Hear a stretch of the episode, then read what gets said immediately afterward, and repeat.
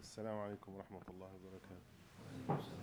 الحمد لله رب العالمين والصلاة والسلام على المبعوث رحمة للعالمين سيدنا محمد وعلى آله وصحبه أجمعين. الحمد لله It's the month of Ramadan. Subhanallah.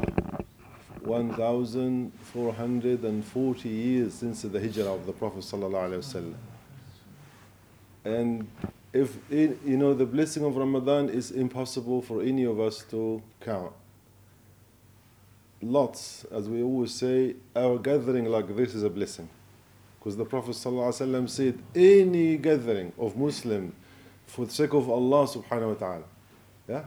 ما جلس قوم ما اجتمع قوم في بيت من بيوت الله يتلون كتاب الله يتدارسون بينهم إلا so he says any group of people at any time when they gather together for the sake of Allah to study something about the book of Allah, about Islam, about the messenger, except that it's a condition for them straight away, prize for them straight away. Angels will be watching them and witnessing them. حفتهم الملائكة just angel will say these are the chosen one these are the selected one these are the people that Allah subhanahu wa ta'ala created the universe for these are the people Allah says to the angel first time when Allah says a human being will be created they say they're gonna fight similar to jinn they're gonna bloodshed. Allah says, I know more than you. That's the reason. To, for us willingly, again, it's every pulling for us to sleep and to rest and to enjoy ourselves. We say, no, no, no. We invest in akhirah. Yeah? حفتهم ونزلت ونزلت عليهم السكينة وذكرهم الله في من عنده that tranquility and peace will be given to them Allah subhanahu wa ta'ala will mention them in another hadith it says after they finished, it will be said, قُومُوا مَغْفُورًا لَكُمْ It will be said to them, Oh, you are the chosen one, you are all forgiven.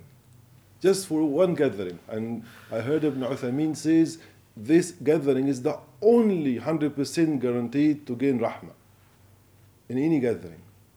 Yeah, because the hadith says, the angel will say, but some of them were there to fix the door. They were actually not there for Fajr. Some of them were there to get you know money. Somebody says, "You come, I'll give you hundred dollars." Some of them were not there for dhikr. Allah says, "No, no. This group just give rahmah to anybody that involved, anybody nearby, anybody sitting with them, he will be gain the same reward." Subhanallah. Allah is most generous. Allah, any of us will not say, "Ah, he's out." No, no. Allah is more generous than any imagination he can even think about someone is generous. So this is Ramadan. Another thing about Ramadan is the Quran. Subhanallah. It's the only time of the year that billion Muslim looking at the Quran. I guarantee you, billion Muslim are listening to Al-Fatiha every day, hundreds of times. And one of it will hit their heart. One of the ayahs one of uh, the Alhamdulillah Rabbil Alameen or Ihdina Sirat al-Mustaqim or Iyaka Na'bud or one of them just one of them is enough to turn your soul when you see Allah you alone we worship you alone we seek help or when you see Alhamdulillah Rabbil Alameen and you remember when you were sick or when your loved one were sick and you say, Oh Allah, how can I thank you for this? You know?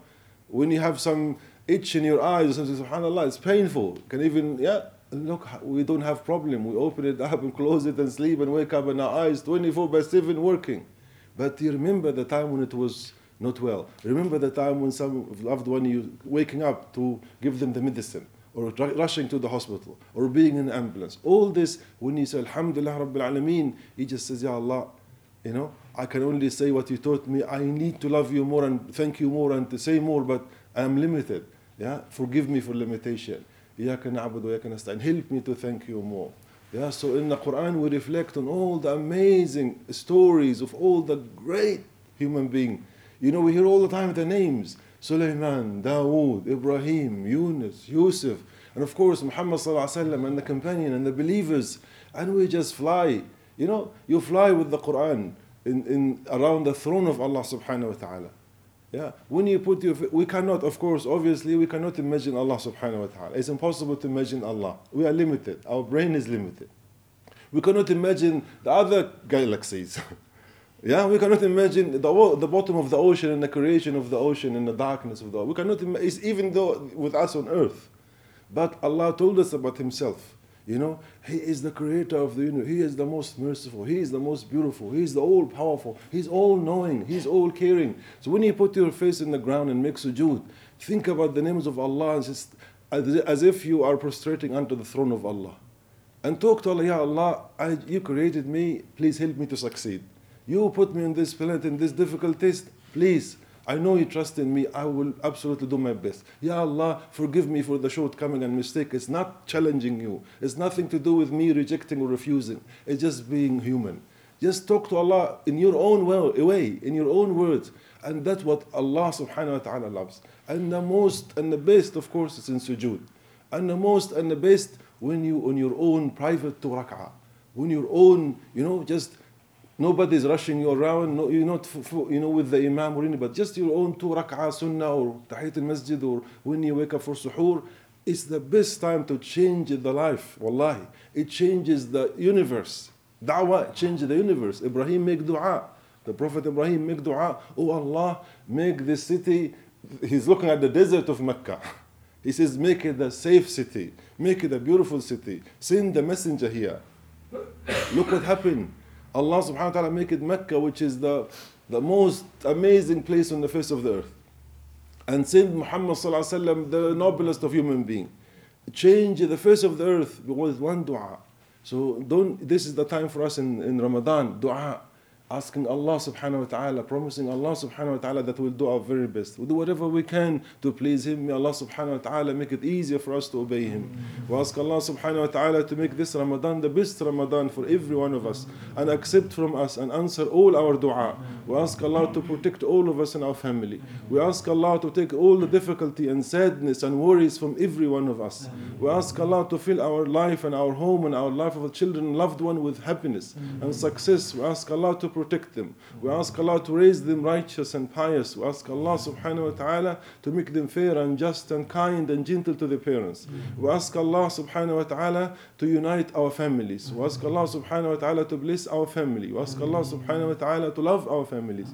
We ask Allah to give us many, many more Ramadan in a state of Iman and Taqwa. We ask Allah subhanahu wa ta'ala to give all of us Laylat al-Qadr.